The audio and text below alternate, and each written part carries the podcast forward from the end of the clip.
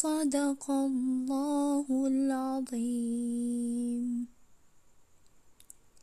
Mataram 24 Desember 2001 Rumah Sakit Bersalin Exonero Mataram. Cemas. Satu kata mewakili seluruh rasa saat itu. Mamaku yang sedang berbaring di tempat tidur tiba-tiba mengalami pendarahan yang hebat. Rintihan mamaku menggema. Papaku kaget. Lalu dengan sigapnya membawa mamaku pergi ke rumah sakit. Para tim medis dengan sigapnya melakukan tindakan untuk memberhentikan pendarahan. Dan alhamdulillah berhasil. Papaku mengucap syukur dengan tulus karena Allah masih menyelamatkan kami berdua. Ternyata Allah berkehendak lain. Puncak pendarahan pun terjadi. Tepat sekitar jam 2 malam. Buk. Itulah yang papaku rasakan. Dihadapkan pilihan ingin menyelamatkan aku atau mamaku. Papa sedih, bingung, dan takut. Dengan tawakal kepada Allah, Papa memilih menyelamatkan Mama. Operasi pun berlangsung.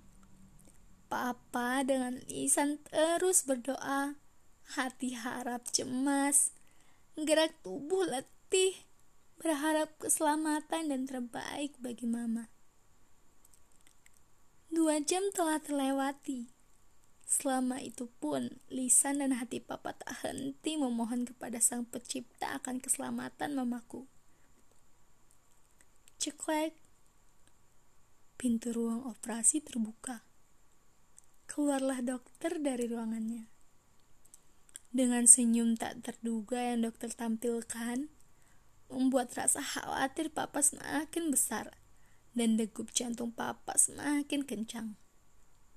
Akhirnya, dokter menyampaikan kata selamat atas kuatnya sang ibu dalam berjuang hidup bagi dirinya dan anaknya. Ya, aku berhasil menatap dunia, mendetakkan jantung, dan menghirup udara. Papaku seketika sujud syukur.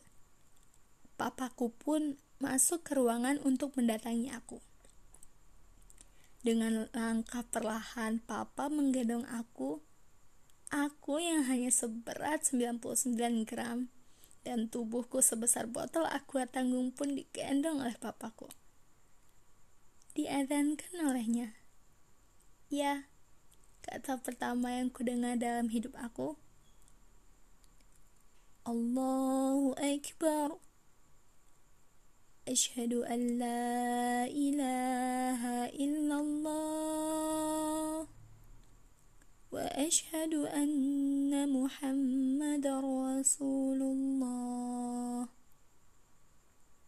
Ya, kalimat Allah Maha Besar atas segala kuasanya.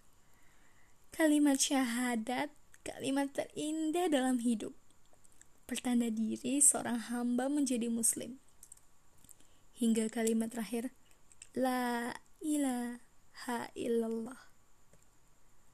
Papaku menangis haru. Keajaiban Allah lah segalanya. Hanya kuasa Allah atas hidup dan mati seorang hamba. Setelah azan dikumandangkan, papaku menyapaku dengan lembutnya. Papaku tersenyum dan memanggilku papaku memberiku nama yang sangat indah. Putri Anggun Kudratullah. Sebuah nama yang memiliki banyak kisah, memiliki banyak perjuangan, memiliki banyak keikhlasan. Mamaku terus menatap kami berdua dengan sangat bahagia. Dan tiba saatnya aku harus dimasukkan ke dalam NICU. Kekurangan peralatan rumah sakit mengharuskan aku untuk pindah ke rumah sakit umum. Selama tiga hari, aku di dalam ICU. Selama itu pun, aku tetap dalam keadaan kritis. ASI tetap diberikan melalui botol. Namun, setelah beberapa hari, sepulangnya papaku dari kampus ingin menjengukku, dilihatlah botol susuku yang tak kunjung habis. Papaku bertanya kepada dokter, yang ternyata Aku semalaman lupa. Lupa bagaimana cara bernafas. Lupa bagaimana cara harus mengambil oksigen untuk ku hirup. Papaku kaget. Namun lagi-lagi ia kembalikan kepada kuasa Allah. Hari-hari berlalu. Dokter terus mengobservasi aku.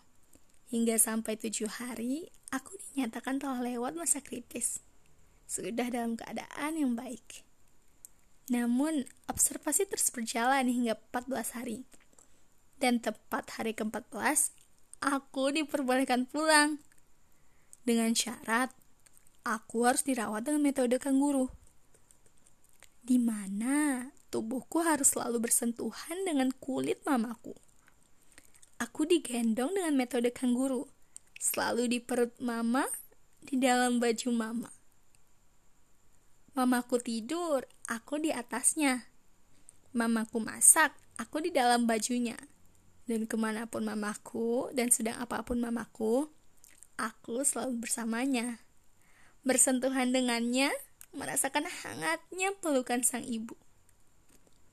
Merasakan detak jantung ibu, merasakan lembutnya kulit ibu. Selama satu bulan mamaku merawatku dengan metode kangguru. Hari demi hari terus berkembang diriku. Hingga genap umurku dua tahun, aku udah sejajar dengan teman-temanku yang lahir normal. Dear Mama, Papa, para surgaku. Memang aku tak merasakan langsung segala perjuangan itu. Aku hanya mendengar dari sekian banyak orang yang menceritakannya kepadaku. Namun, hanya mendengar aku bisa mengetahui perjuangan kalian terhadap hidupnya aku. Ma, Pa, dengan tulisan tanpa terucap oleh lisan, dengan doa tanpa tersampaikan oleh akhlak, dengan Quranku tanpa mampu perkara duniaku. Aku sampaikan, sungguh aku mencintai kalian, dan sungguh aku menyayangi kalian. Sungguh aku ingin bersama kalian, hidup bersama kalian di jannah Allah, di tempat sebaik-baiknya hidup. Ma, Pa, lisanku belum sanggup mengucapkan kalimat maaf pada kalian. Ma, Pa, aku anak yang tak cerdas. Aku anak yang tidak terlalu pintar. Maafkan atas segala kekurangan aku. Maafkan atas segala kelalaian aku. Maafkan atas segala harap kalian yang belum aku tuntaskan. Ketahuilah para surgaku, tentang kalian adalah cerita terindah yang selalu aku curhatkan kepada Allah. Aku selalu berharap kepada Sang Pencipta untuk selalu dibersamakan dengan kalian semua, para kunci surgaku. Dibersamakan di jannah Allah Subhanahu wa taala untuk kebaikan akhirat selalu bersamai kalian. Ma, Pa, terima kasih atas perjuangan kalian untuk izinkan aku menatap dunia. Terima kasih atas segala keikhlasan kalian dalam berjuang melahirkan aku dan membesarkan aku. Terima kasih hingga kini aku mampu merasakan manisnya agama Islam, nikmatnya bertauhid kepada Allah, dan bahagianya hidup bersama Al-Quran. Ma, Pa, tentang namaku. Atas izin Allah, aku akan terus percaya kepada Allah atas segala kuasa Allah.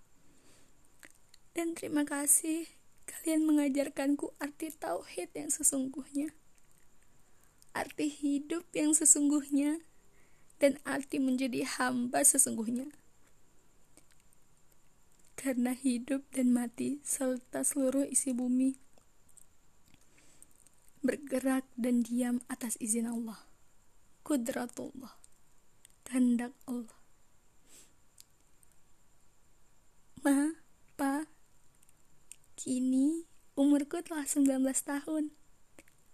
Kalian berhasil berhasil membesarkan aku hingga sebesar ini. Allah bangga pada kalian. Ma, Pa, dan kini ku persembahkan hafalanku tepat pada tanggal 24 Desember. Persembahan terima kasih aku kepada kalian, wahai surgaku. Dan semoga Allah beri kalian mahkota kelak di jannah Allah